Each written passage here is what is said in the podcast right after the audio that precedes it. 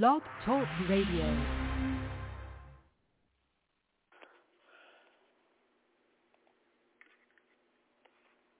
The B-I-B-L-E, yeah, that's the book for me. The B-I-B-L-E, yeah, that's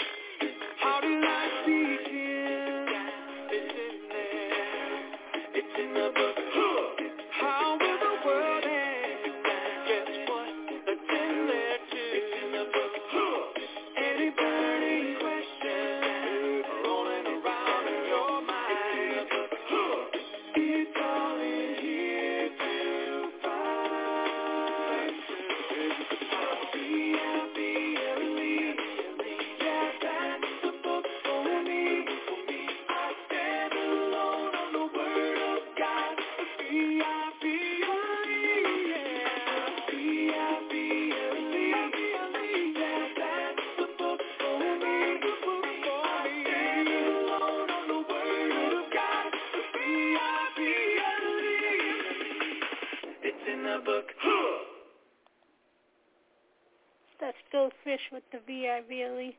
And I'm Willis Cantrella, your host here for Truth Be. And here we get started with John MacArthur with Satan's Attack on the Spirit-Filled Church. The following sermon is by John MacArthur, pastor, author, and Bible teacher with Grace to You.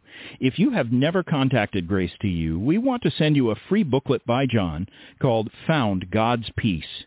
It will show you the power you have as a believer to defeat worry and to experience profound peace in every circumstance. Request your free booklet by writing to peace at gty.org. That's peace at gty.org. This offer is good in North America and Europe through December 2021. And now, unleashing God's truth one verse at a time, here's Grace to You Bible teacher John MacArthur. Look with me, would you, in Ephesians chapter 6. This morning, again, I, I, I'm not going to continue our series of Ephesians simply because we're going to take a little break the next few weeks. And I, I don't want to get into chapter 6, verses 10 and following until we can do it as a unit. It is the section on the armor of the Christian, and it deserves our concentrated attention. And rather than just begin and then depart and then come back to it again, I'd rather wait until after Easter and then really go at it with all of our efforts.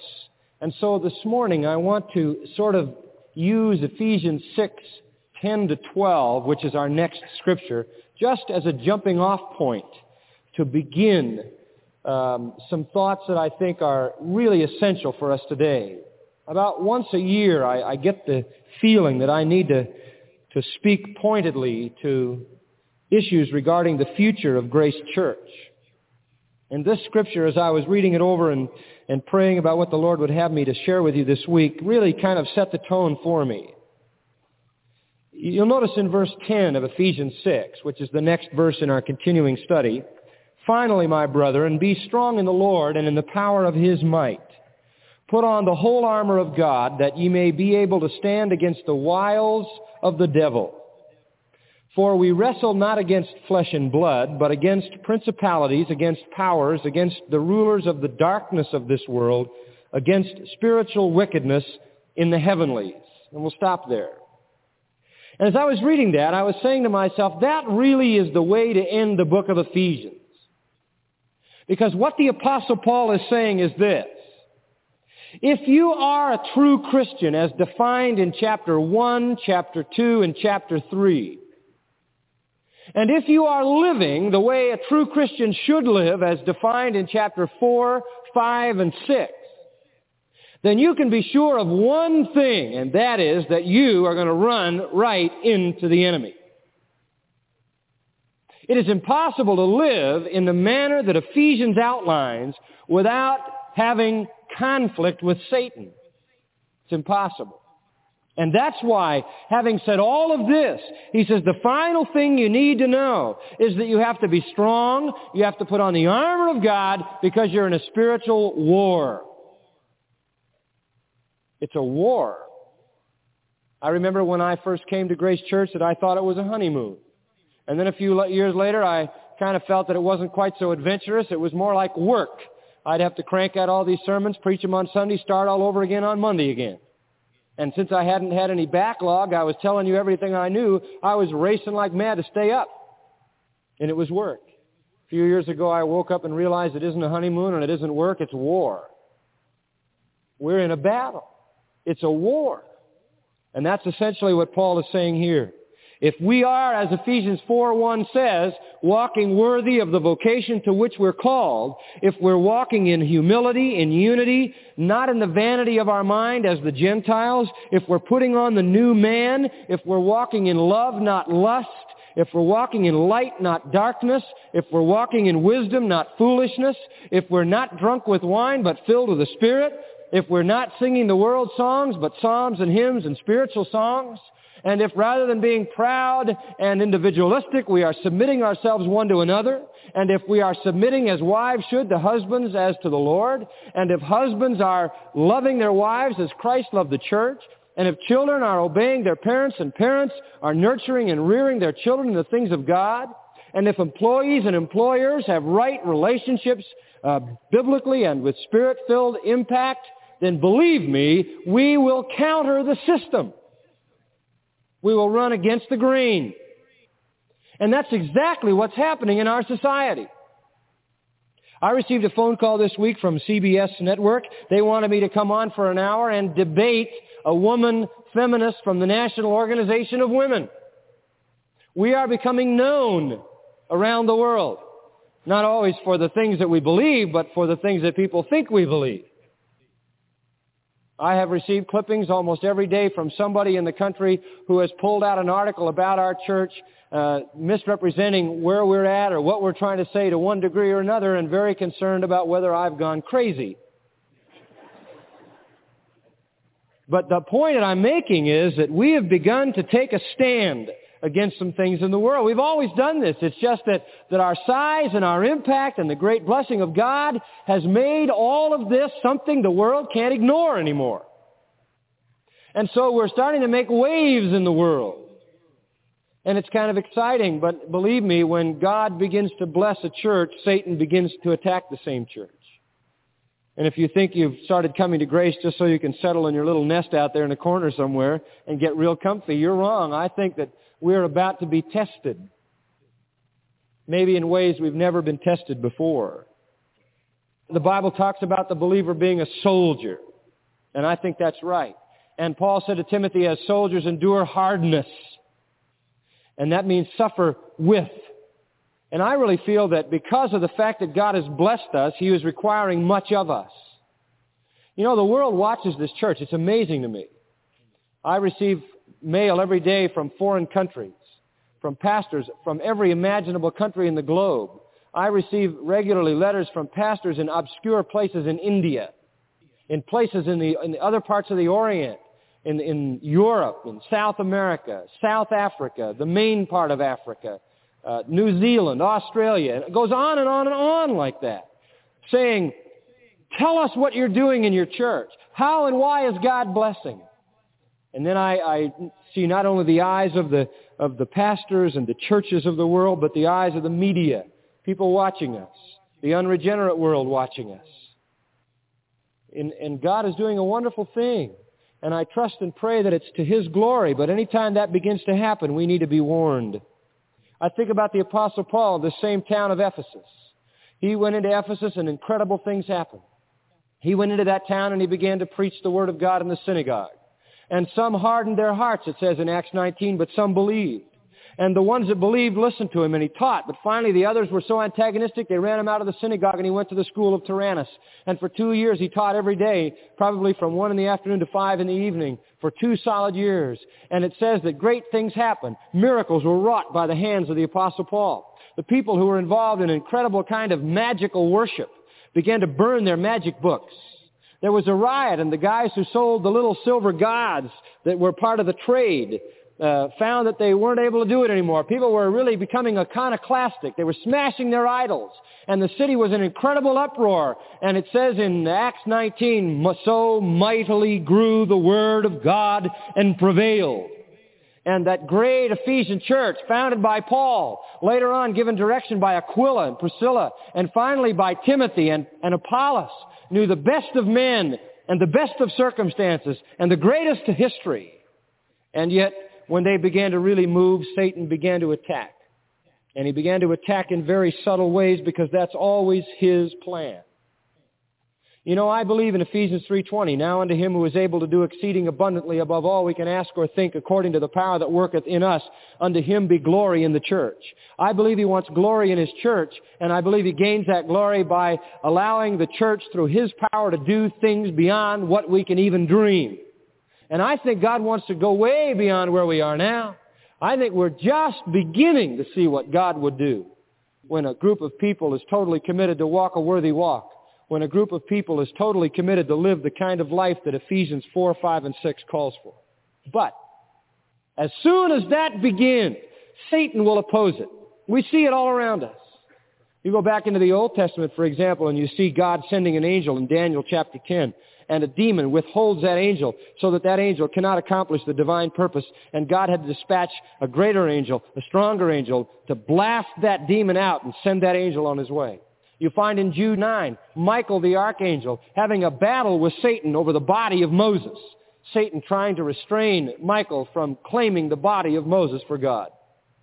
So there is a, there is a high level spiritual struggle. And we're even involved Ephesians 6:12, we wrestle not against flesh and blood, but against principalities and powers, against the, the rulers of the darkness of this world, against spiritual wickedness in the heavenlies. So we're engaged in this tremendous conflict, and that's why I say it's war.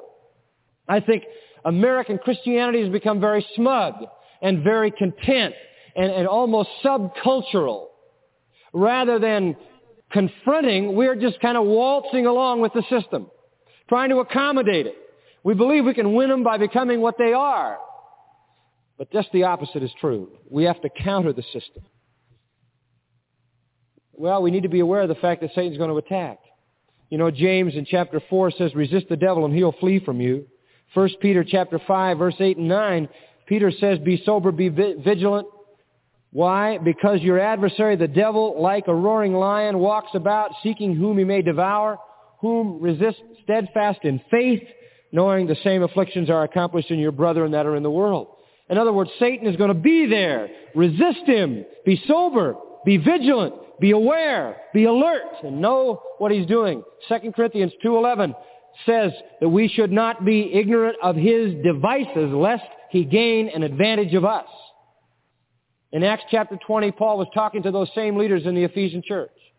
And he said to them this. He said, I know that after my departing grievous wolves shall enter in, not sparing this flock.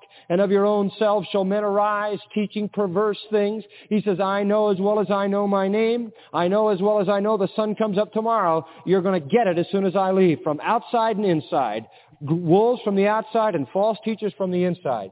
Therefore, verse 31 of Acts 20, I have not ceased to warn you night and day for the space of three years with tears, he said. Part of the ministry is a warning ministry. When God has blessed us as he has, when God has multiplied our audience as he has, and God is using us to cut a path through this evil world, then believe me, Satan is going to come after us. And we have to be ready. And we have to get the armor on. But first of all, we've got to understand his attack. We've got to understand his ploy. We do not want to be ignorant of his devices. How does Satan attack us? Well, for the answer to that, I want you to turn to Revelation chapter 1. You know, I had an interesting thing happen to me one time. I went into a room I was called into where a girl was filled, filled with demons, and the demons all had different voices. They used her, her mouth and so forth to speak, but the voices were not hers. And it was amazing because there was a terrible thing going on in this room, and this girl had flipped over a desk and was slashing and smashing things around. And when I walked in the door, all of a sudden she, she hit the chair and just looked at me in a frenzied look and in a voice not her own because I knew her own voice. The voice said, get him out, not him. Get him out. And my, my reaction to that was, I was excited. Because I was glad those demons knew whose side I was on.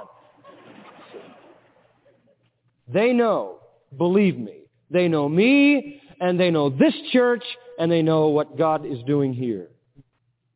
And they'll try to stop it. And the way they'll stop it, or try to stop it, is through you. Because the church is only a collection of links like a chain, and only as strong as its weakest one. Satan is going to attack. How does he attack? I believe the Lord shows us in the letters of Revelation 2 and 3 I believe in the letters to the churches, the seven churches of Asia Minor, the first of which is Ephesus, and then the others that were literally born out of the Ephesian church, the other six being also in Asia Minor. I believe the Lord gives us insight into how Satan attacks the church. And at least once every year or so, I feel compelled to warn our church in this regard. Now let's set the scene by looking at Revelation chapter 1 and verse 9. John, the beloved apostle, is on the Isle of Patmos in exile for his faith, and here it is that God gives him marvelous visions. And in these visions, he sees what God wants to reveal about the church. Now you will notice in verse 10, John says, I was in the Spirit, and by that I think he means that he is in a position to receive revelation from the Spirit on the Lord's day. That would be on a Sunday. And I heard behind me a great voice as of a trumpet saying, I am Alpha and Omega, the first and the last. And what thou seest write in a book and send it unto the seven churches which are in Asia, Asia Minor, unto Ephesus, unto Smyrna, unto Pergamum, unto Thyatira, unto Sardis, unto Philadelphia, and unto Laodicea. Now the Lord has a word for these seven churches. Most interestingly, these are seven historical, actual, real churches. But they are also prototypes of churches that exist in all periods of church history. Because each of them has a unique characteristic to which the Lord speaks.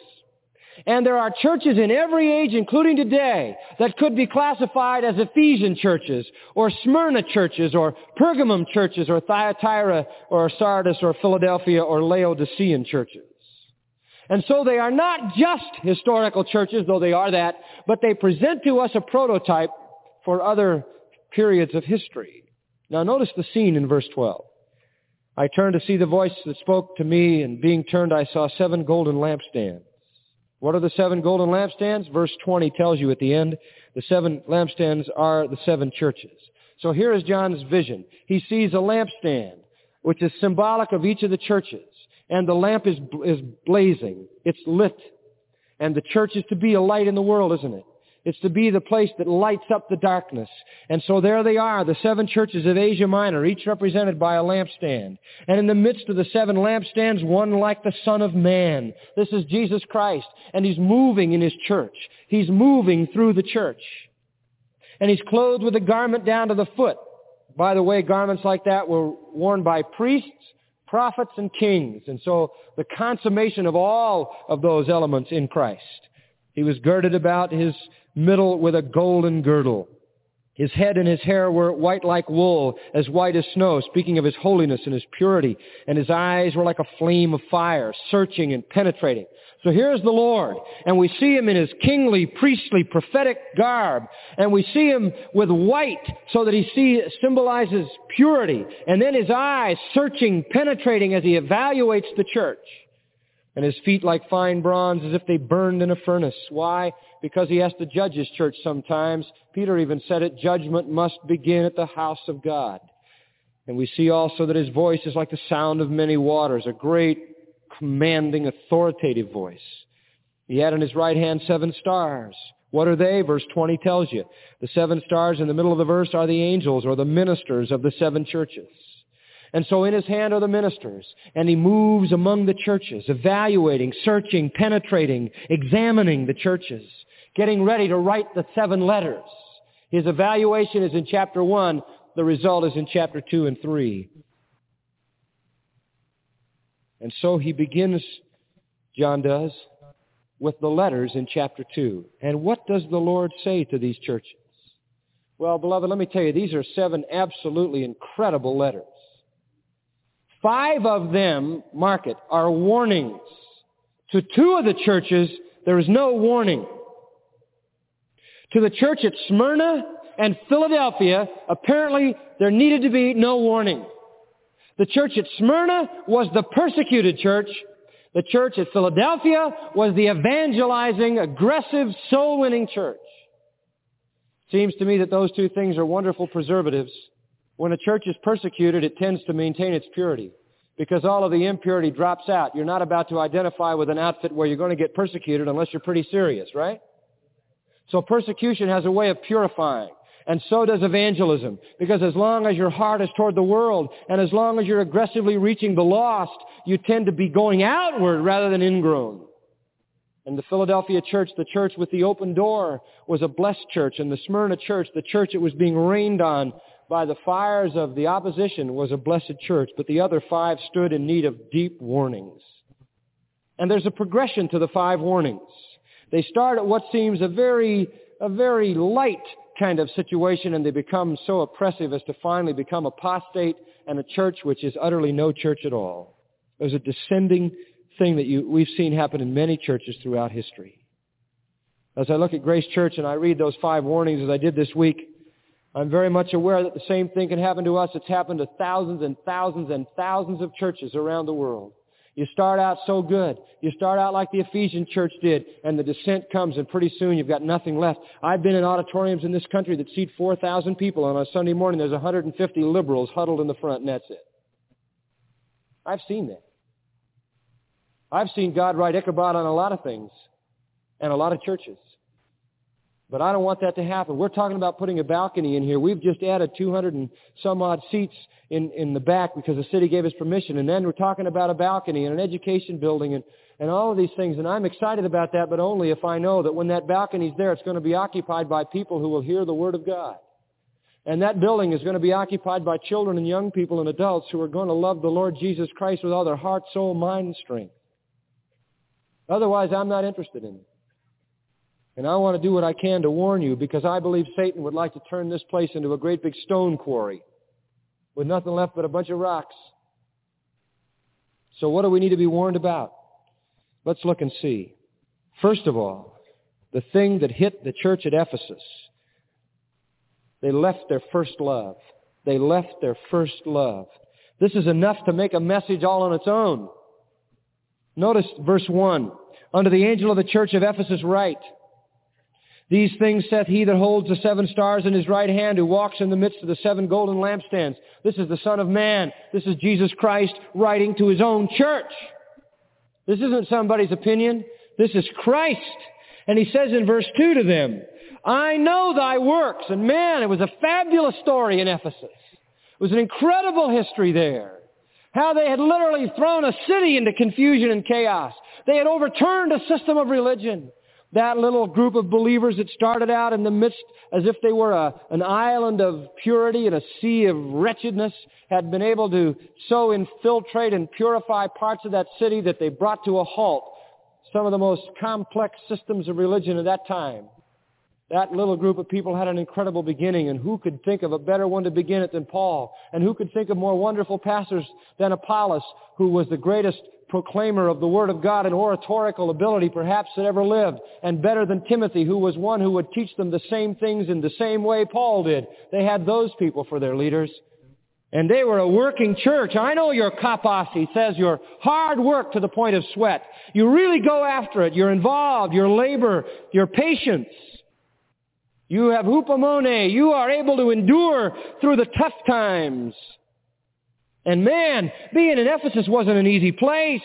The center of the worship of Diana, one of the seven wonders of the world. The temple was an incredible mess. There were scores of eunuchs, thousands of, of uh, priestess prostitutes, herald singers, uh, flautists, and on and on, just creating a hysteria of music and orgy and drunkenness and frenzy and sexual mutilation so that Heraclitus said that the morals of the people of that temple were less than that of animals. But the preaching of Paul had so affected all of that that the idol sales dropped off and a riot resulted. They were a tremendous church. They had endurance in the midst of a tough place, really tough. And he says not only that, but you know, you can't bear them that are evil. You can't handle those that are evil, he says. You're dealing with sin. You don't tolerate sin for a minute. When somebody comes along and they're doing evil, you deal with that. You are intolerant of sinners. Look at verse 6. It says, This thou hast, that thou hatest the deeds of the Nicolaitans, which I also hate. And the Nicolaitans apparently were resulting from an individual named Nicholas, who was a man who espoused sexual immorality. Uh, someone said of Nicholas, he abandoned himself to pleasure like a goat whatever this thing was, and we're not really sure. It seems to have come from that. We know that it has to do with licentious, lewd, immoral, evil, fornicating type of behavior. And he says, you hate that. You have, a, you have the works going. You're laboring. You're patient. You don't tolerate sin. And verse 2 says, you even try them who say they are apostles and are not. In other words, you deal with the false teachers. You have a biblical standard. You've got a statement of faith. You've got a theology and you measure men by it. You're doctrinally solid. You're dealing with sin. You're working hard. Man, it sounds like a great church. And it says in verse 3, repeating, you have borne, you've endured things in the past, and you've come out all right. And you have patience. And for my name's sake you labored. Listen, that's the greatest motive for anything a Christian does. For my name's sake you did it. The glory of God was their motive, the highest motive in all the universe. You even had the right motive. You were serving my glory, my name. And you labored and you didn't faint. Well, what a great church. Man, doctrinally solid, busy, unmasking the false teachers, disciplining those that were sinning. They really had it together. But they had one fatal flaw. And you go back to verse 14 of chapter 1 and you see that Christ's eyes are like a flame of fire. They search and they penetrate and the searching, penetrating eyes of Jesus Christ found a fatal flaw in verse 4. Nevertheless, I have this against thee because thou hast left thy first love. This is the church where love died. Orthodoxy, activity without love. When they read it, it must have hit like a thunderbolt because nobody thinks he loves God as much as the Orthodox do. The fundamental the evangelical. And yet their definition of love wasn't God's. They missed the one basic thing that Jesus had said to Peter three times. Peter, before I ask you to feed my sheep, I gotta ask you something else. Peter, do you love me? Peter, do you love me? Peter, do you love me? If you say yes, then feed my sheep. Why? Because you cannot be effective for God apart from loving the Lord with all your heart, soul, mind, and strength. And you know, people, I can see this potential problem at Grace Church. We have so much, we are involved in so much that it becomes very easy for us to get our focus off the personality of Jesus Christ. We lose the love. And all of a sudden we are, we are satisfied with the activity. That's not it. This is one of the greatest churches in all history. And yet the Lord's penetrating eyes found this fatal flaw. They had turned in their hot hearts for cold orthodoxy. They were becoming those who simply carried out a very biblical ministry. There just wasn't any passion there. And I warn you about that, and I warn my own heart, from the elders and the pastoral staff right down to those that are visiting us. If we ever get to the place where what we do is an orthodox performance without love, that's step one, and Satan has a foothold. And you don't even want to know what the rest of the steps are, but you're going to find out. When you come to the place where the honeymoon ends, and you don't do what you do out of an overwhelming love for Jesus Christ, you're in real trouble. Look at your own life. Is the enthusiasm for Christ there, or is the thrill gone? Is it a fair description of your Christian life to say, well, I, I just kind of do it. I don't have the same love I used to have. If you love anything in this world more than you love Jesus Christ, you've lost your first love. Yourself, your family, your leisure, money, success, anything. You've lost it. If the honeymoon's over in your life like it was in Ephesus, we're in real trouble. Real trouble.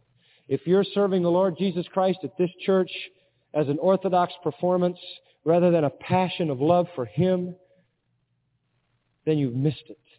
You have missed it altogether. You say, well, what do I do if I feel that way? Verse 5. Three things. Remember. Remember. You know, it's amazing. Spiritual defection usually comes from forgetting. Spiritual defection usually comes from forgetting. And so he says, remember, did you forget what it used to be? Remember how it was before your love grew cold. Remember that warmth and that fire and that joy and that exhilaration. Remember. Secondly, repent. Remember therefore from where you're fallen and repent. It is a fall, you know. Not to love the Lord your God with all your heart, soul, mind, and strength, and your neighbor as yourself. Not to have that first love for him and for others. Not to have that first love is a fall from which you must repent. Listen, if the first reaction you have to a believer is anything but love, you've lost your first love. If the first reaction you have to Jesus Christ is anything less than consummate love, you've lost your first love and you need to repent. And then he says a third thing. Remember, repent, and repeat. And do the first works. Go back to how it used to be. If it's cold mechanical service and orthodoxy, go back to where it all started. Get back to your knees. Get back to the book. Get back to witnessing. Get back to fellowship. Get back to prayer. Get back to sharing and praising the Lord. Stay close to the fire. That's what he's saying. You know what happened in Ephesus? They didn't do it. They didn't remember, and they didn't repent, and they didn't repeat. And so what it says in verse 5 happened. I will come unto thee quickly and remove thy lampstand out of its place, except thou repent. The church in Ephesus died, went out of existence. Great evangelical, orthodox, historic, monumental church went out of existence because it lost its first love. There's a second thing to be aware of. Verse 12 of chapter 2. We skipped the church at Smyrna because that was the persecuted church and it isn't warned. But to the angel of the church at Pergamum write, These things saith he who has the sharp sword with two edges. That's the Lord, and the sword is a sword of judgment coming out of his mouth, as in Revelation 19, Hebrews chapter 4. He says, I know thy works, verse 13, and where thou dwellest, even where Satan's throne is. And that thou holdest fast my name and hast not denied my faith, even in those days in which Antipas was my faithful martyr, who was slain among you where Satan dwells. Stop right there. He says, Pergamus, I know everything about you. My searching, penetrating gaze reveals all these things. I know your works. I know you're involved. I know you're active. I know there's something going on. And I know that you are where Satan's throne is. You're in a tough place. And man, Pergamus was a tough city. Do you know that Pergamos was the center of emperor worship, the center of the worship of Caesar? Do you know that it was the center of the worship of Zeus, the great God, some say the greatest God of all that system of, uh, of deities? And that in the city of Pergamos, they had built a huge altar to Zeus in the shape of a throne. And so some feel that the throne of Satan, as mentioned in verse 13, is a reference to the altar of Zeus, the greatest, most famous, largest altar in the world. On the other hand, Pergamos had its own god by the name of Asclepius. He was the Pergamese god who was associated with healing, the god of healing, and he's always been associated with snakes. And in Pergamus, they had a temple and a medical school. You still see a snake on the symbol of, the, of, of a physician. And that really comes from Greek mythology, from this Asclepius, the god of healing. And in the temple they had non-poisonous snakes all over the floor, and people who were ill would come and lie there so that those snakes could crawl over them, and everywhere they touched them, they would be healed. Listen, it was tough being in Pergamos. It was tough being a little group of Christians in the midst of a terrible pagan society. So he says, I know where you dwell, where Satan's throne is.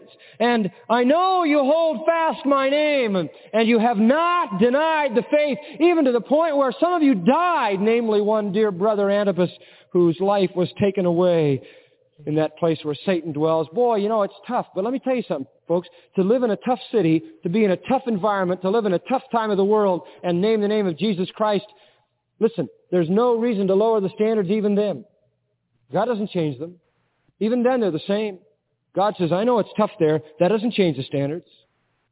I know it's hard. That doesn't change anything. Even though you've endured, and even though you've been martyred, and even though you've worked on for the Lord, even though you've upheld His name, verse 14, I have a few things against you. And what is it? Because you have them there that hold the doctrine of Balaam, who taught Balak to cast a stumbling block before the children of Israel to eat things sacrificed to idols and to commit fornication. Let me tell you what that is. Balaam got the children of Israel to intermarry with the pagans and to get into their idolatry. And what he's saying here is that's compromised with pagan systems.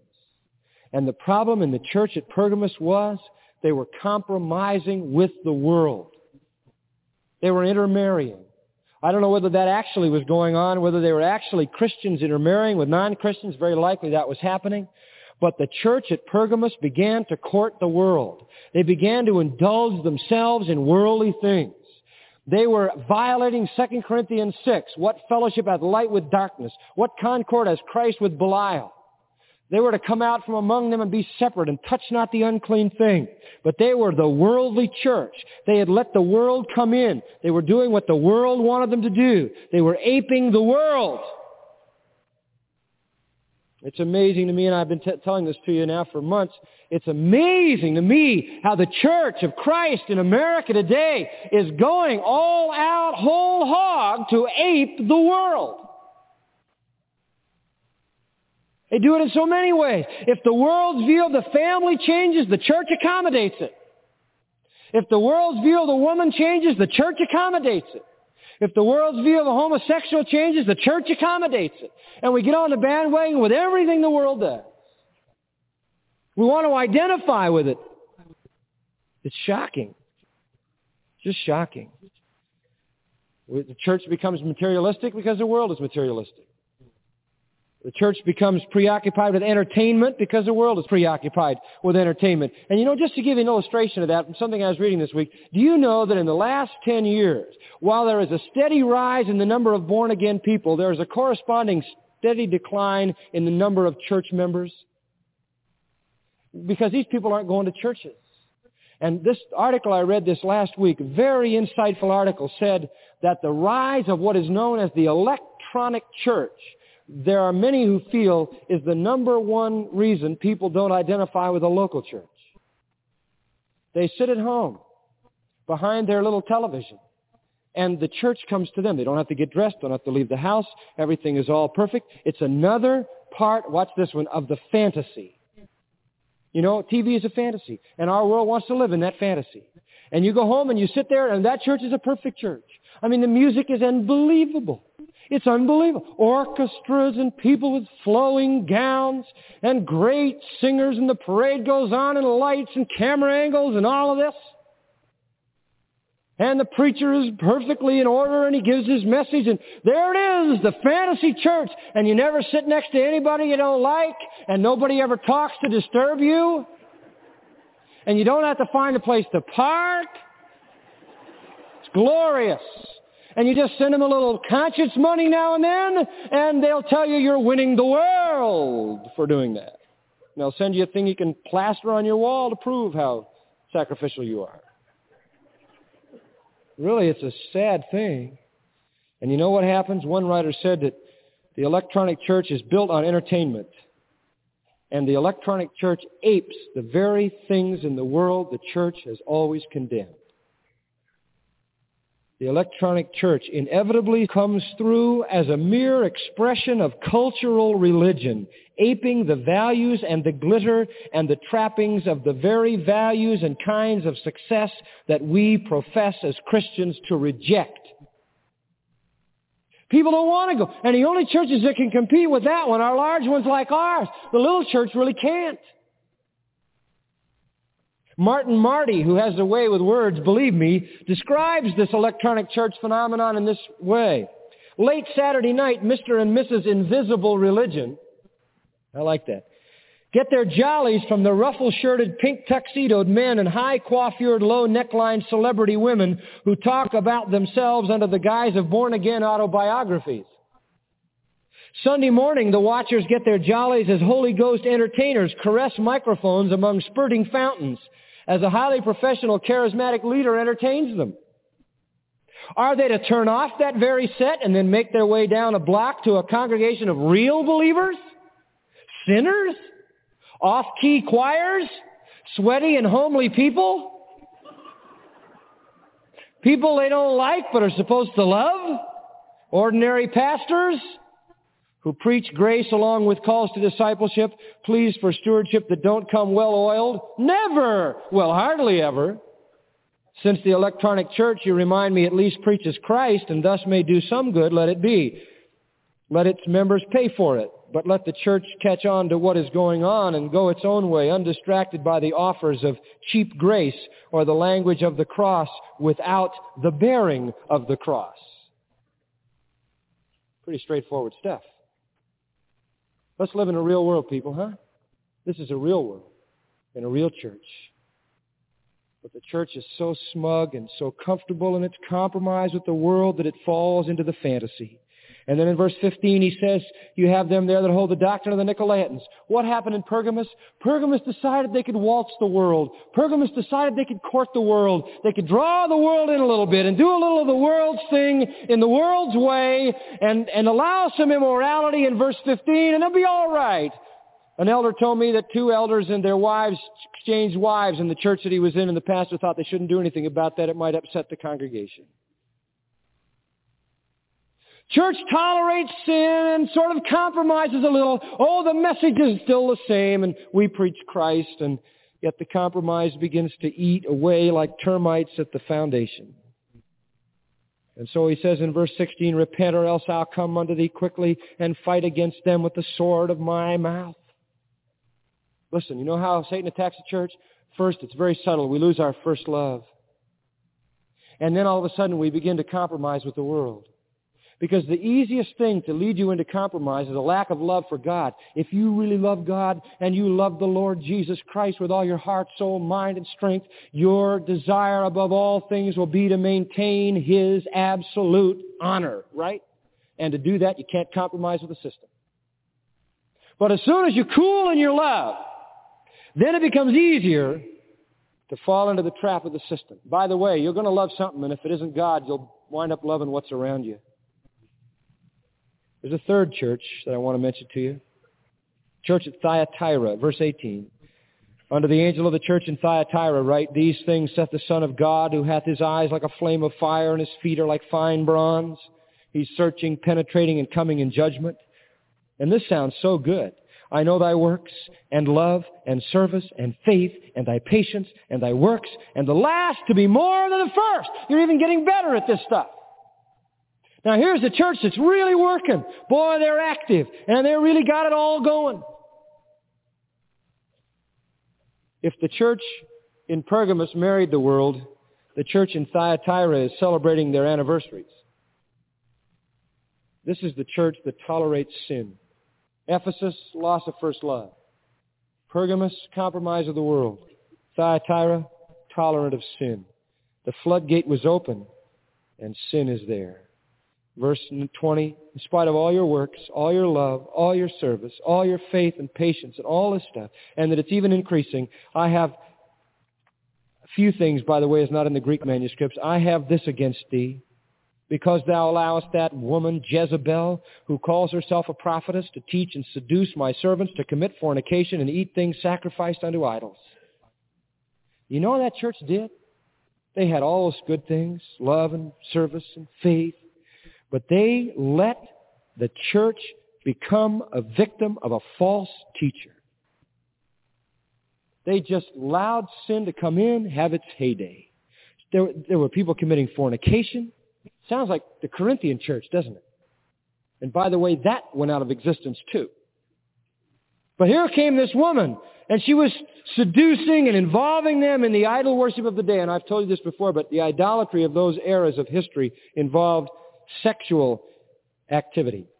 And so here were these people just having a great time getting involved in the filth and the rot of the world.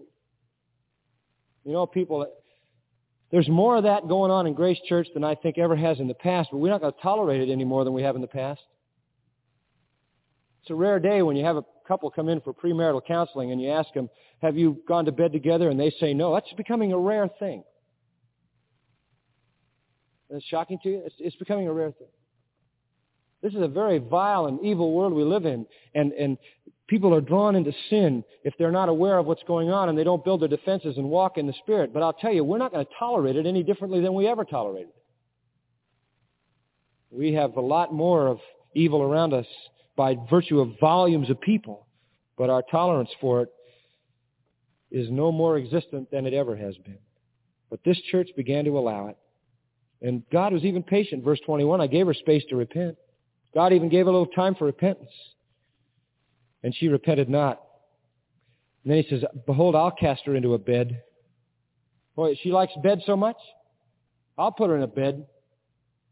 She wants to commit fornication. I'll put her into a fornicating situation. And verse 23 says it'll be a bed of death. I'll kill her children with death. That's what I'll do. Whoever those people are who have listened to this Jezebel are designated as her children. And he says, I'll kill her children with death. It'll be a bed, it'll be a bed of death. I'll put them in bed, deathbed. And the churches will look and say, I am he that searches the minds and hearts, and I'll give every one of you according to your works. Listen, the Lord will judge his church, beloved. Don't you think you can be a believer and get away from, from God in his chastening? Not at all. The bed of vice will be exchanged for a deathbed.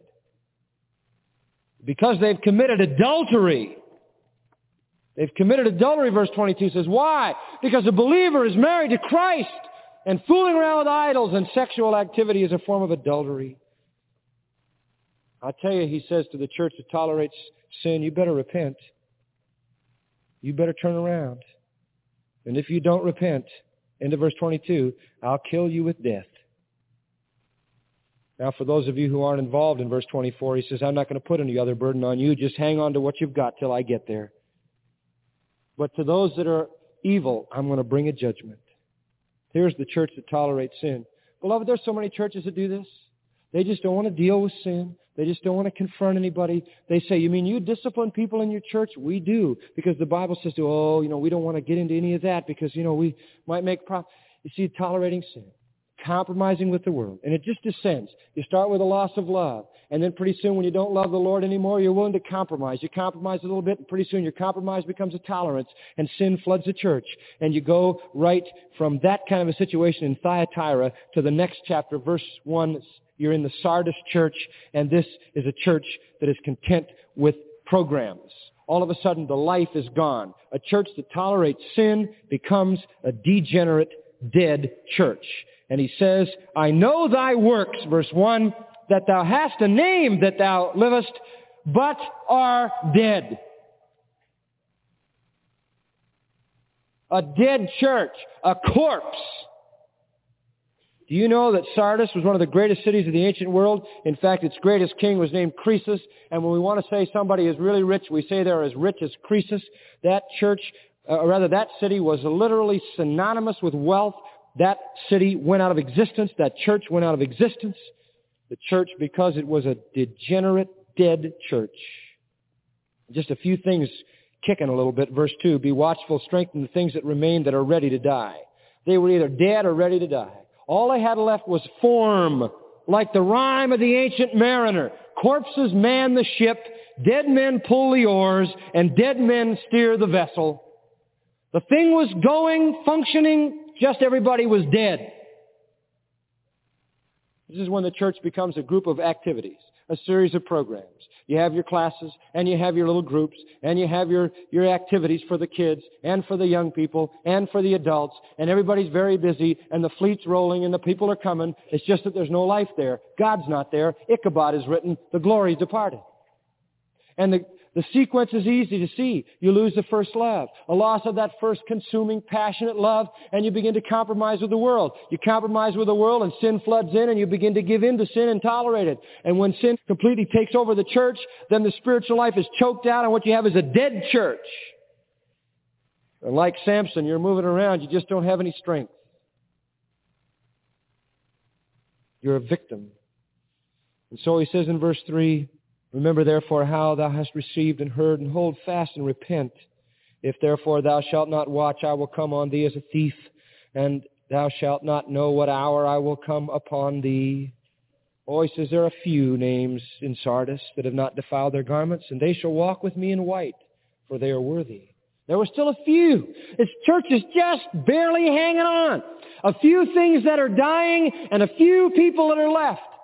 Started in Ephesus, tremendous church. Begun to lose its first love, and now we're down, just a few are left, and this is the way it goes. Few hanging on, whose garments are white. Just a few. You know the next step? The next step in the descent of the church comes as Satan attacks in his final blow in verse 14 of chapter 3, the church of Laodicea. Our Lord warns the church that leaves its first love, the church that compromises with the world, the church that tolerates sin, the church that is content with its forms and its rituals and its organization and its programs. And lastly, he warns the church that is the apostate church, the church that is no church at all. Laodicea.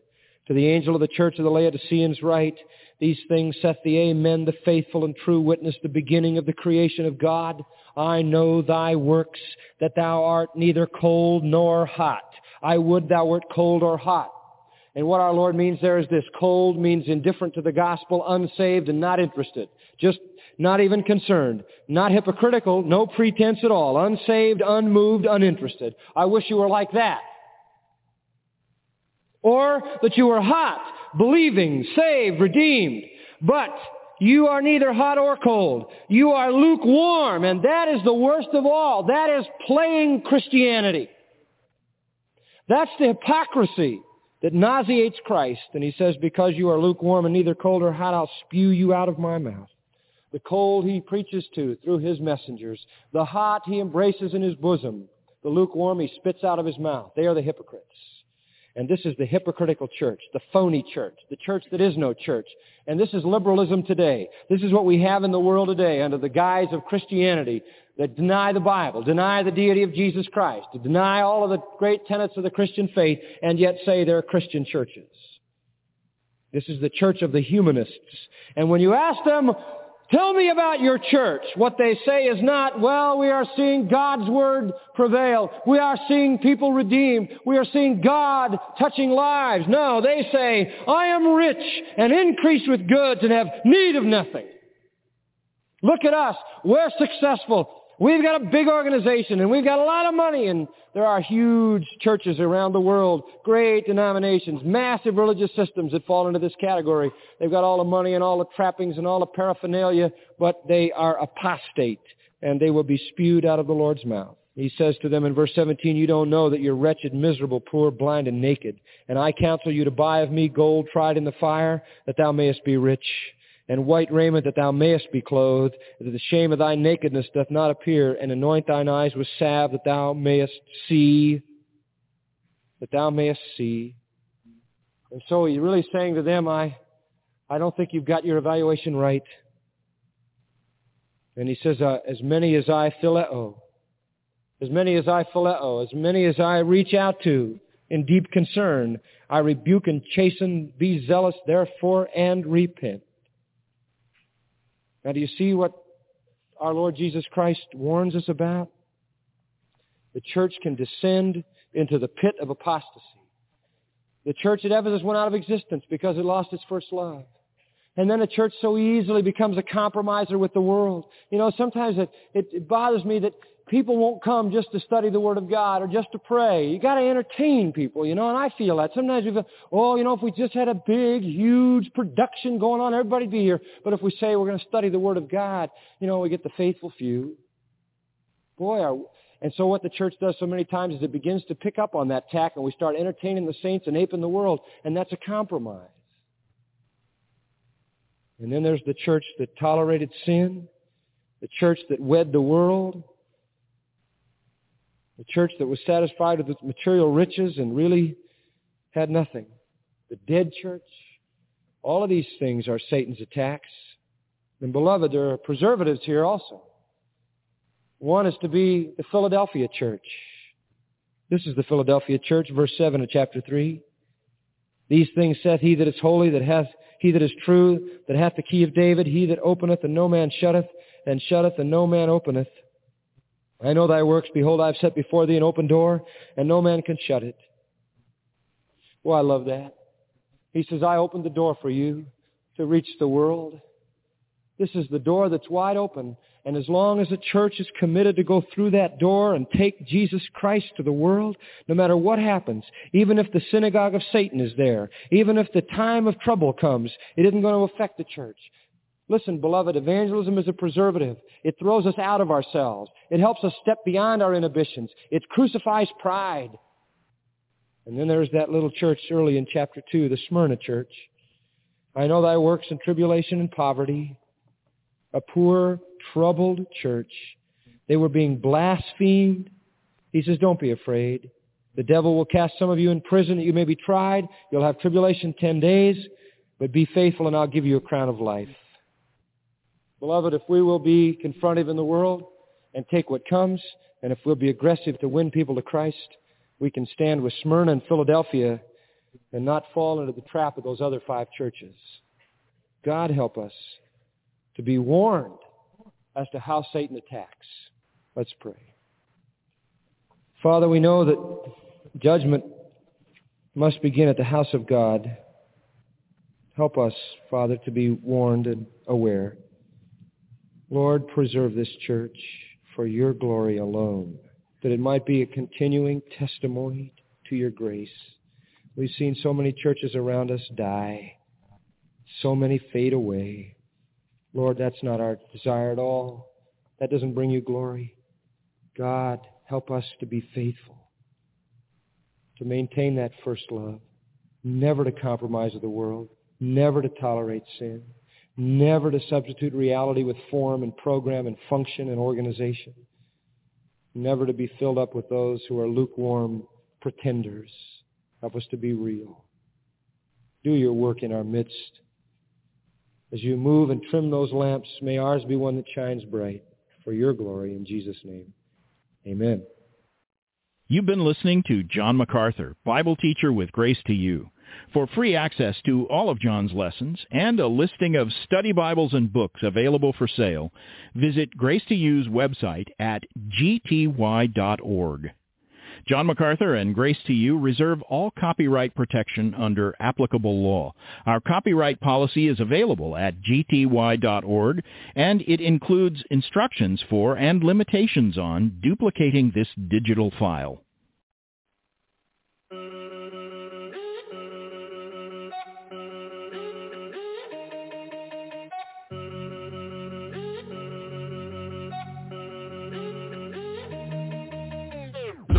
Writing this to you I really hope you hear my heart. When thinking about describing you I really don't know where to start. Can't start at the beginning Cause you are before the beginning Way before the beginning. And this fallen world's distorted opinions. It was just the Holy Trinity Ruling from infinity. Glory blazed tremendously Loving one another endlessly. Billions and billions of years ago Outside of what we know as time. Nobody else was there to know But Lord, here's the thing that blows my mind.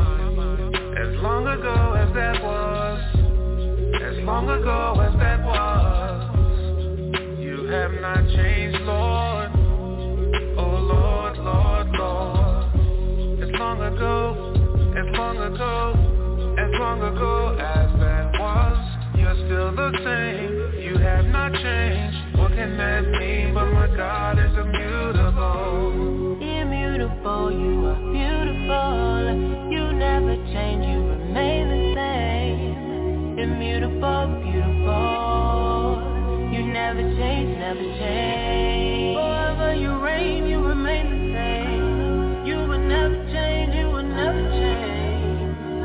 Immutable, beautiful. You never change,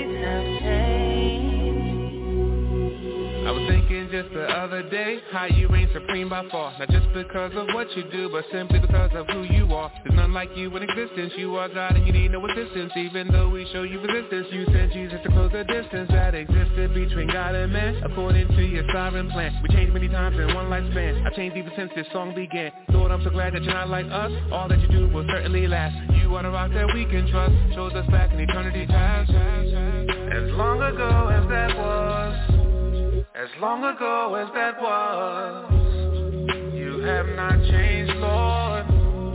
Oh Lord, Lord, Lord. As long ago, as long ago, as long ago as that was, you're still the same. You have not changed. What can that mean? But my God is immutable. Immutable, you are beautiful.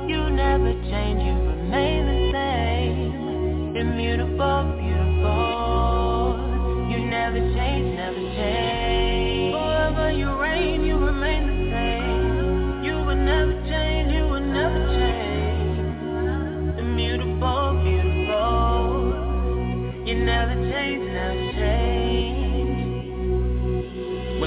about my ups and downs, all of my inconsistencies, all of my idiosyncrasies, still you pursue relentlessly. At times I wonder how this can be. Surely it's because of the cross, where Jesus paid the full penalty and bore the burden of sin's great cost. I'm saved by grace and faith in God. I look to Christ and I trust He died. So even though I'm being sanctified, I can't be any more justified. His work is finished, that cannot change. And with this knowledge, I am free. Forever this grace it will remain because of what happened on Calvary. As long ago as that was.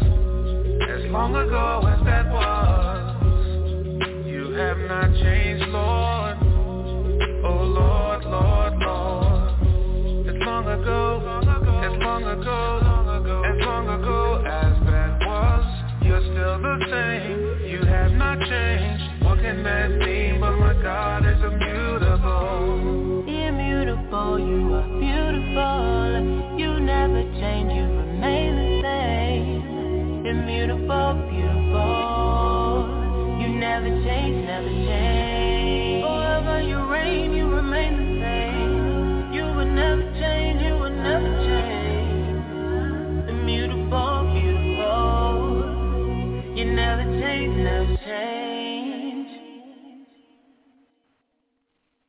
Just the facts. This is Ken Ham, author, speaker and blogger on science and the Bible's reliability. Ever heard something that challenges your faith? Well, what do you do? Don't panic. God's word is true. Any untrue argument against it will fall apart somewhere. Check the argument against Scripture. That's our ultimate authority. Make sure you're understanding Scripture correctly. And if you are, proceed in confidence that God's word is true. Then check where the information is coming from and what are the actual facts and what are the interpretations of those facts. Separate the facts from the interpretations. Facts won't contradict God's word, but interpretations of them often will. Then interpret the facts through the lens of Scripture. Discover more tools for defending your faith at AnswersRadio.com and subscribe to receive free daily email insights from Ken Ham when you visit us at AnswersRadio.com. Yeah. He made us all, yo. Yeah. God made us all, yo. God made me and you. Sing, children. Yeah.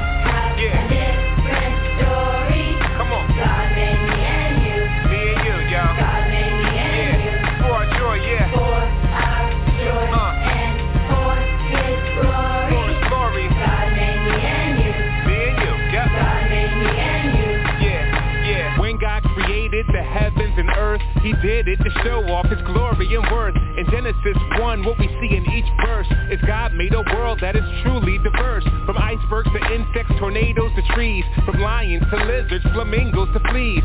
Each in their own way, they God they are praising. Their differences cry out, God is amazing. But the crown jewel of the work of his hands are made in his image, both woman and man. We're not accidents, we are part of his plan. Yup, God made me and you. Let's go. Yeah.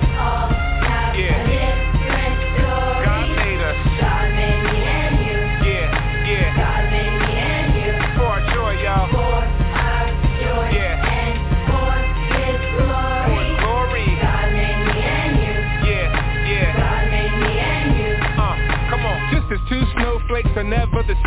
Each person is different, unique in their frame. God made them all, each kind and each sort. He made some people tall and some people short. Dark skin, light skin, and all in between. In each color and shade, his beauty is seen. The Lord knows the number of hairs on your head, whether brown or black, whether blonde, gray or red. What some call ethnicity and others call race.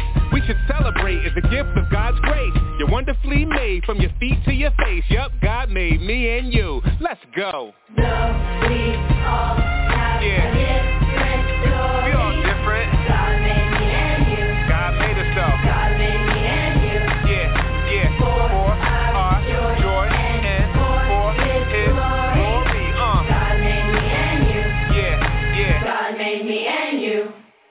At the cross we see what God's love is about. There's no type of person that Jesus left out. Because Jesus died and rose from the grave, all those who trust in the Lord will be saved. In the book of Revelation, chapter number 7, the church from all times is gathered in heaven. Each tribe and people, language and nation, all thanking God for the gift of salvation. Together, forever, with saints of all kinds. Through each the glory of the Lord's gonna shine.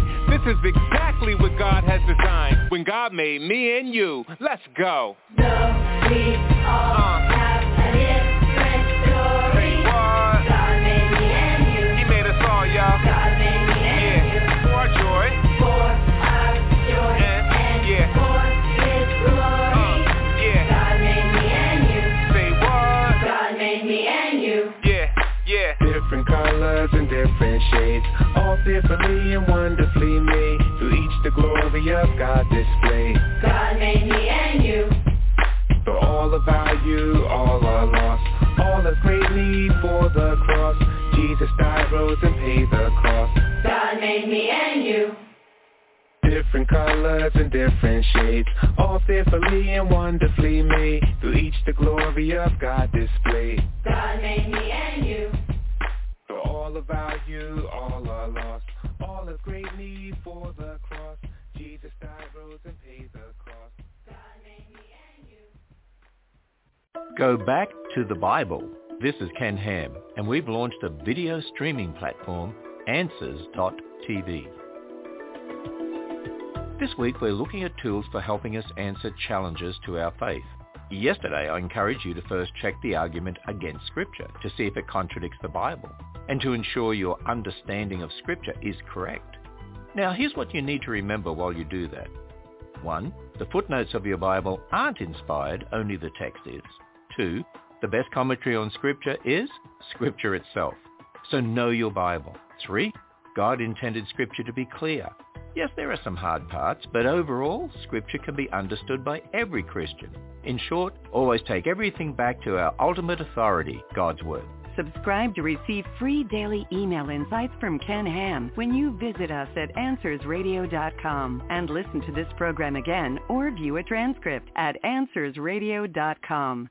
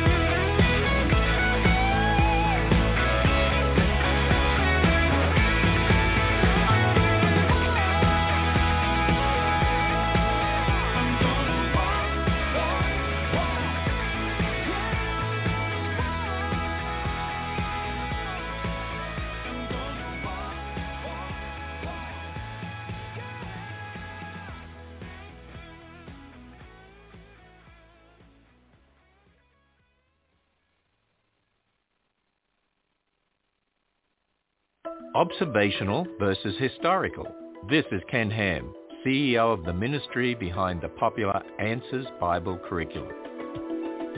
This week we're looking at what to do when you hear a scientific challenge to your faith. Well, first, consider what kind of science it is. You see, there's two kinds. Observational science is directly testable, observable, and repeatable. It's this science that makes technology and medical innovations. But historical science is not directly testable, observable, and repeatable. It's an interpretation of the past based on your starting point, evolution or creation. So when you're challenged with something, consider what's the observational science and what's the historical science. That allows you to separate evolutionary interpretations from facts. Find answers to your questions about science and the Bible at AnswersRadio.com and learn about our new video streaming platform, Answers.tv. Go to AnswersRadio.com.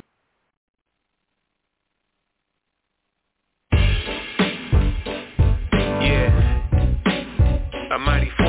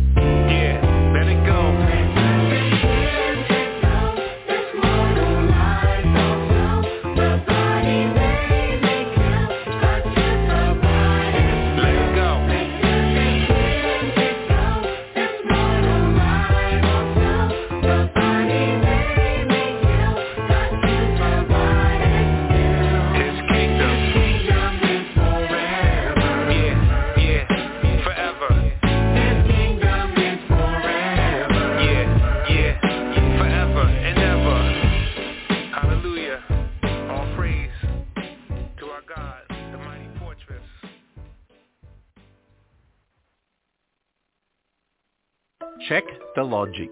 This is Ken Ham, and our popular life-size Noah's Ark is located in northern Kentucky. All this week we're looking at what you should do when you're faced with challenges to God's Word.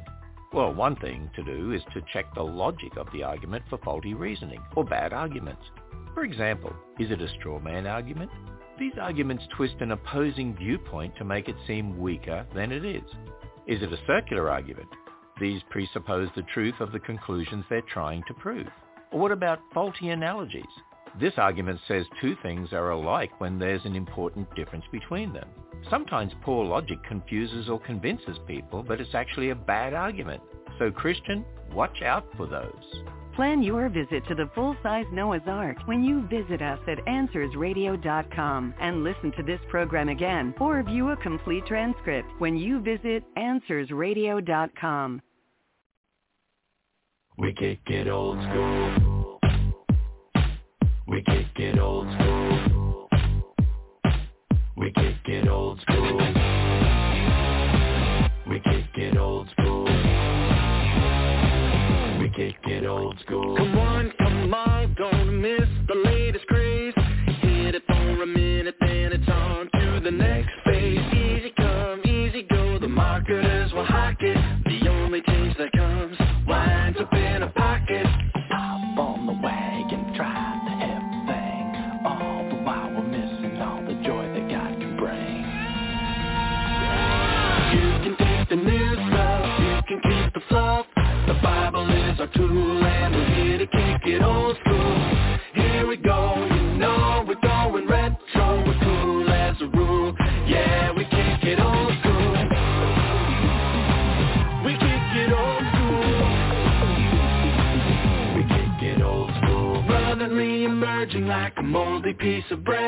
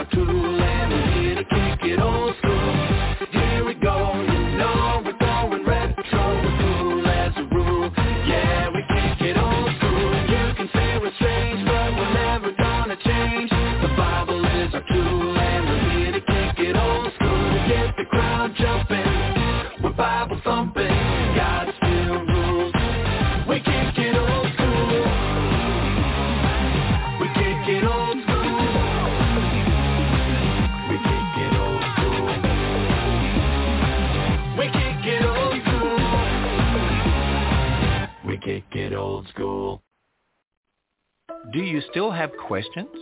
This is Ken Ham, an Aussie transplant with a passion for sharing the truths of God's Word. Today we're wrapping up a series on what to do when you come across arguments that challenge your faith. We've seen that we must take those arguments and compare them against Scripture, separate fact from interpretation, and look for bad logic. But what if you still have questions? Well, remember, we're finite. We don't know everything. In fact, compared to what God knows, we know nothing. Remember that God's Word is eternal. The thinking of our day comes and goes, but God's Word remains forever. Remember, God does not lie. We can trust him and his word from the very first verse. So if you still have questions, remember, God's word is true. Believe it. Get answers to hundreds of questions about science, the Bible, creation, evolution, and the truth of God's Word at AnswersRadio.com. Get equipped at AnswersRadio.com.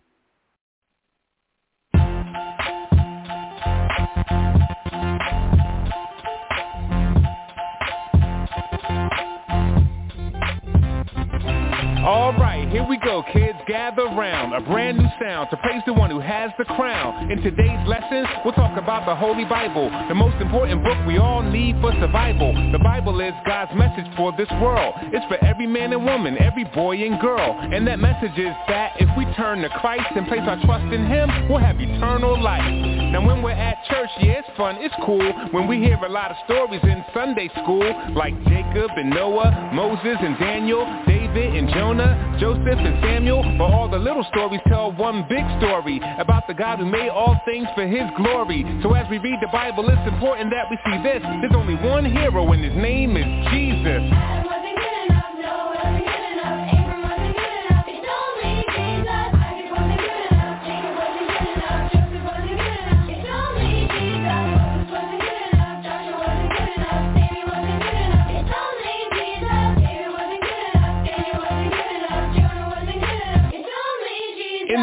Of the Bible, where should we begin? When God made the whole wide world just by speaking. By his great might, he said, let there be light. The light he called day and the dark he called night. He made the earth and the seas, the dirt and the seeds, the herds and the trees, the birds and the bees. But the big surprise God had up his sleeve, on day number six created Adam and Eve. Made in the image of the beautiful Most High. God told them, be fruitful and multiply.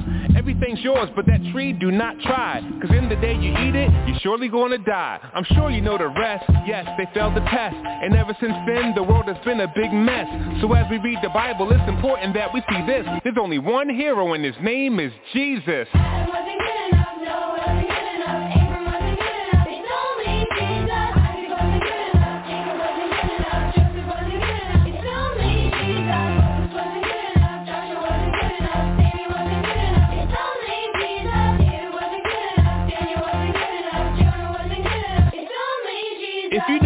We God's word today, the greatest saints had their flaws on full display. And it was written down for us in order that we may recognize that Christ is the only way. Adam ate forbidden fruit and lost his life. Abraham got scared and lied about his wife. Sarah laughed to herself when she heard God's promise. Rebecca encouraged her son to be dishonest. Aaron used craft to make a golden calf. Moses got mad, struck the rock with a staff. David sinned greatly, even lost his baby. And Jacob, he was just all around shady. The point is not to make light of our flaws, but to show that every one of us needs the cross. So as we read the Bible, it's important that we see this. There's only one hero and his name is Jesus.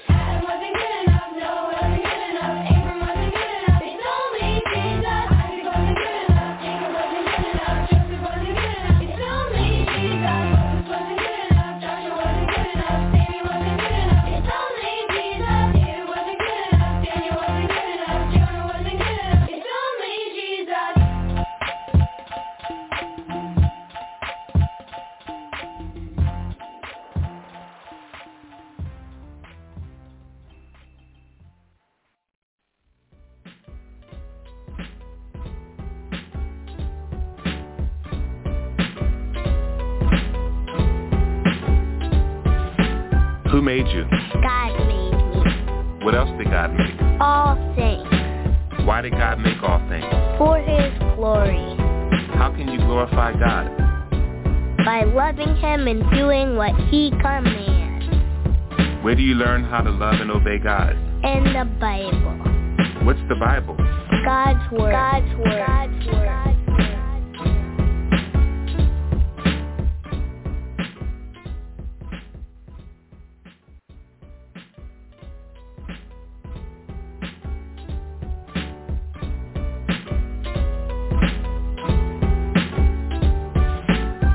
More than one God? No, there's only one God. And how many persons does this one God exist? Three persons. Who are the three persons? Father, Son, and Holy Spirit. Where is God? God is everywhere. Can you see God? No, I cannot see God, but he always sees me. Who were our first parents? Adam and Eve. What did Adam and Eve do? They sinned against God. What is sin? Sin is disobeying God. Why did God send Jesus into the world? To save his people from their sins. What did Jesus do to save his people from their sins? He died on the cross and he rose from the grave. From the grave. From the grave.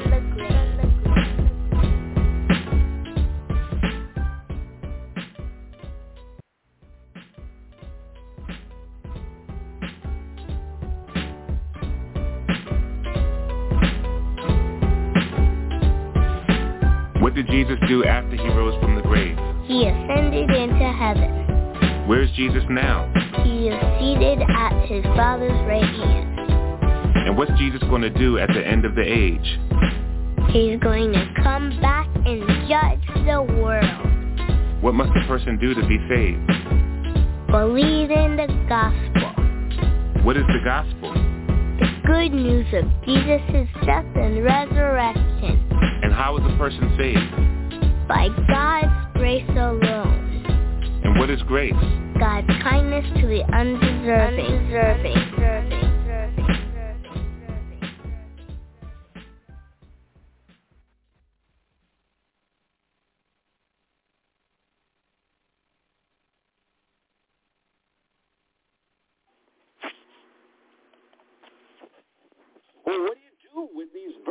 that seem to point in opposite direction. You've got verses that I believe clearly state you can't lose your salvation.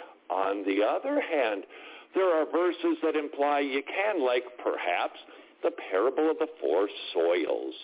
This is the parable we've got to understand, or you don't get any of the other parables, said Jesus. We see four different individuals. They all receive the word of God.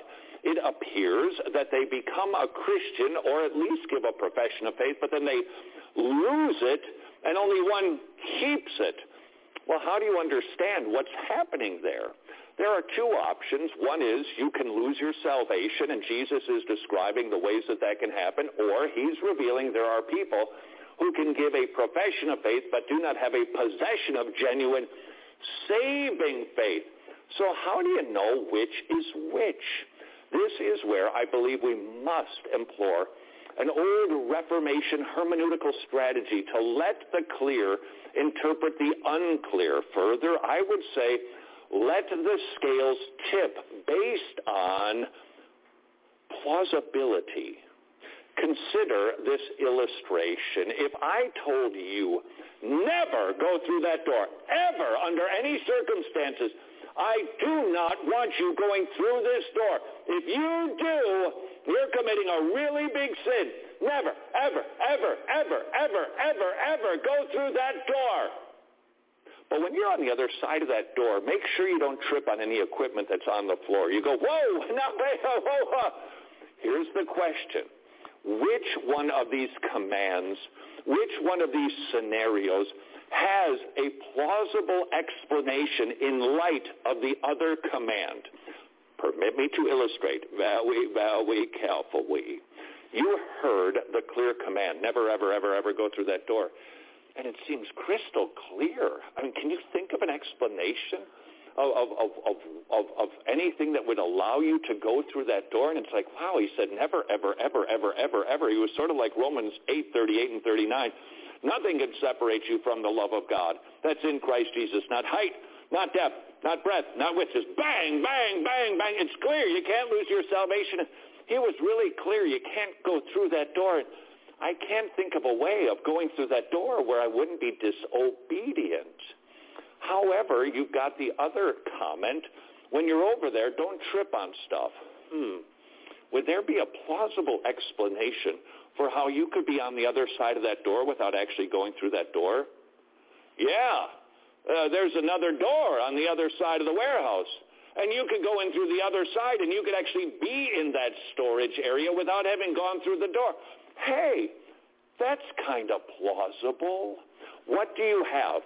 One, there's a plausible explanation. The other, there is not. And I think that's what you see with the issue of eternal security. Jesus thunders it over and over and over again. You can't lose it. You can't be snatched from the Father's hand. Those that the Father has given to the Son, he doesn't lose any of them. You have eternal life, not conditional life. Nothing can separate you from the love of God. Wow, that's so clear. I, I, I, can't think of an explanation that makes that make sense if we can actually lose our salvation. But I can take a look at these other verses and come up with something that's plausible and reasonable. Consider again the parable of the four soils. Jesus, let's just say, it appears that he's saying you can lose your salvation. But all these other verses say you can't. Okay, so maybe it can't mean that I lose my salvation. Is there a plausible explanation for what he was saying? The answer, yes, he was describing true and false converts. Okay, well, that kind of makes sense. I've interpreted the unclear in light of the clear. I've weighed the issues based on what is plausible for one but not for the other. That is how I believe you should go about the business of figuring out your understanding of eternal security. Once saved, always saved, perseverance of the saints. Believe me, I do not think you are some sort of theological dunce because you disagree with me. I get it.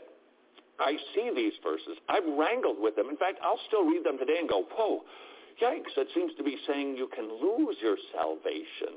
But when I remember the clear, I then interpret the unclear, and I've always been able to come up with a plausible explanation for the verses that seem to point that you can lose your salvation when the Bible is crystal clear that you can't.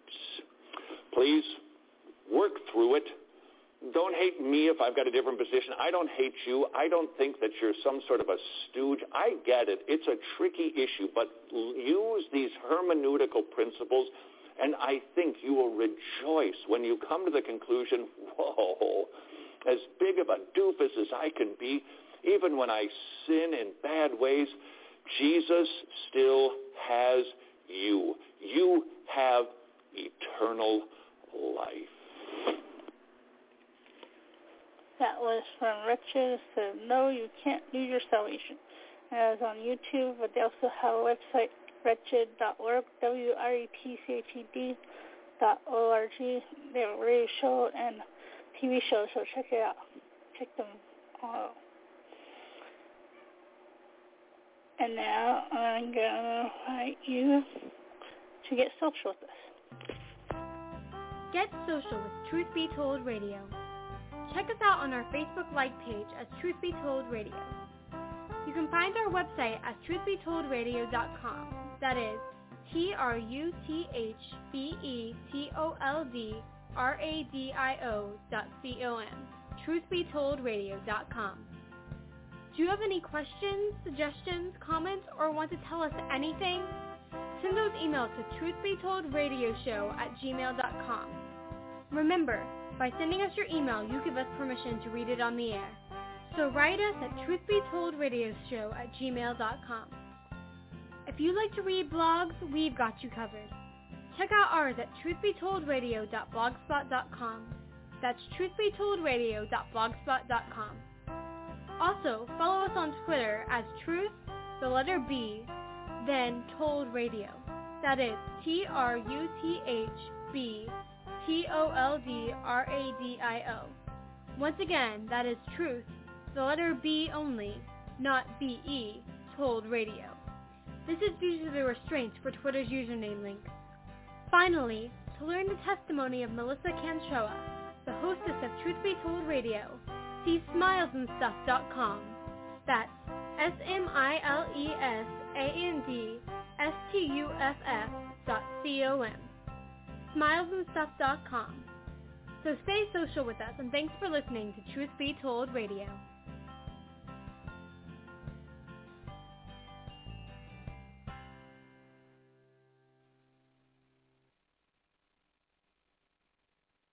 I love to tell the story. It will be my theme and glory to tell the old, old story of Jesus and his love.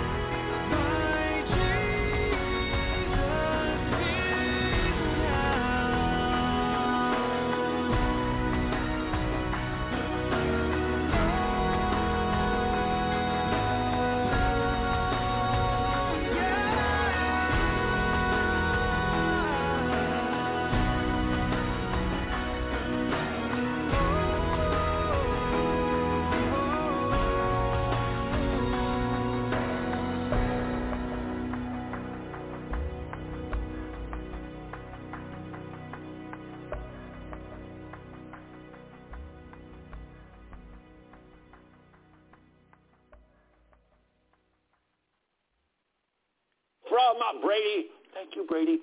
Is it possible to determine the difference between someone who has backslidden and who is a false convert? Hoy, is that a big question? Let's define our terms. What is a false convert? Somebody who did not rightly repent and put their trust in the Lord Jesus Christ. In other words, they were never saved in the first place. What is the definition of backslider? Eh? There's a loaded question for you. Biblically, I do not see that it means somebody who made a correct profession of the Lord Jesus Christ, wanders off into unrepentant sin for a decade, but then returns to the Lord, having believed in him all along. However, I do believe the Bible tells us that there can be people, sheep, who go astray, who for a season they aren't living in keeping with their profession. It might even be a pretty gross sin, or it could be something that they are just not aware of, they're not dealing with, but they're not behaving in keeping with being a believer. Is there room for that in the church? Yes, there is. Now there are times when church discipline must confront that we'll use the term backslider in order to alert them, alarm them, and bring them back into the fold, or to kick them out, identifying them as an actual goat who needs to get saved. That is the purpose of church discipline, to deal with somebody who is a backslider. Unfortunately, these days, evangelicals have kind of reworked the definition of backslider. This is somebody who made whatever sort of profession of faith, probably doesn't matter much. How they're living, well, no big deal. What does that look like? Typically, it's something like, well, Jimmy got saved when he was eight, and he lived for the Lord for at least six months. But then puberty hit, and Jimmy went his way through high school, through college. Finally, when he was 32 and he had kids, he started going back to church, and he returned to the Lord. Was Jimmy ever saved? Well, of course, this is where it gets tricky, and this really is the essence of the question from Brady. The reason that we've got to get our definitions straight, though, before we dive into the heart of the matter, is to make sure we don't get confused by having incorrect understandings of what a true convert looks like and a false convert looks like. Those are better terms to use to get to the issue. How do we know? How do you know when somebody is a true convert or a false convert? And if you quickly just go, here's how, hold on, I would like to suggest you put those guns back into your holster and slow down a little bit before you start firing away. This issue can get a little bit more complex than just, oh, you committed that sin, you're not a Christian anymore. You got to be really slow in working through this determination. How do we know if somebody is true or a false convert? Let's start out with their conversion story. Do they have one? Is it sound? Is it orthodox? Do we see a changing of affections, their entire will, once in bondage to the devil, now being controlled increasingly by the power of the Holy Spirit? Does somebody have a correct conversion story? Of course, that issue alone has a little bit of subtext. We will keep that off the table for the moment, but let's start with a true convert has a true conversion story, and then their life progressively should look more and more like Jesus Christ. Not perfectly, not instantly, but progressively. That is where it gets tricky. Let's say now our convert in question has a correct story.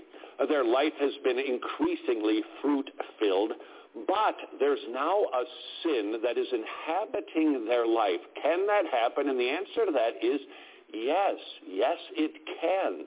I know that might give you the heebie-jeebies. Well, there you go, being antinomian, letting people get away with sin. No, this is not about letting anybody get away with sin, but it's recognizing we're simul justus et peccator. We're justified, but we're not perfect yet. And a Christian can have a sin start to take over their life increasingly, and that's probably the moment that Brady is looking at engaging in.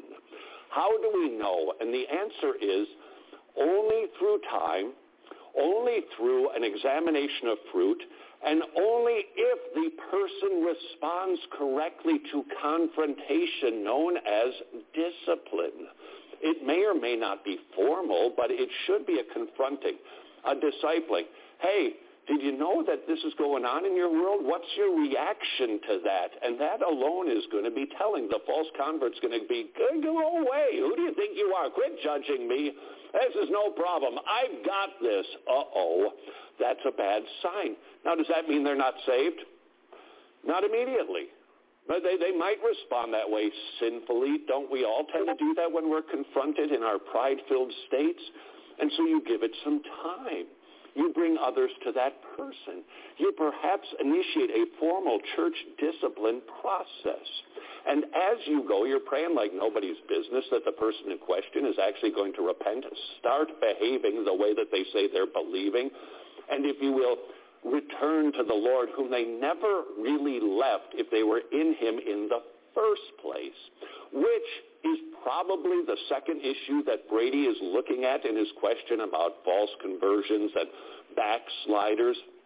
The person who is genuinely saved doesn't get lost and then return to the fold. You don't become a sheep after being a goat only to become a goat for a little while and then become a sheep again.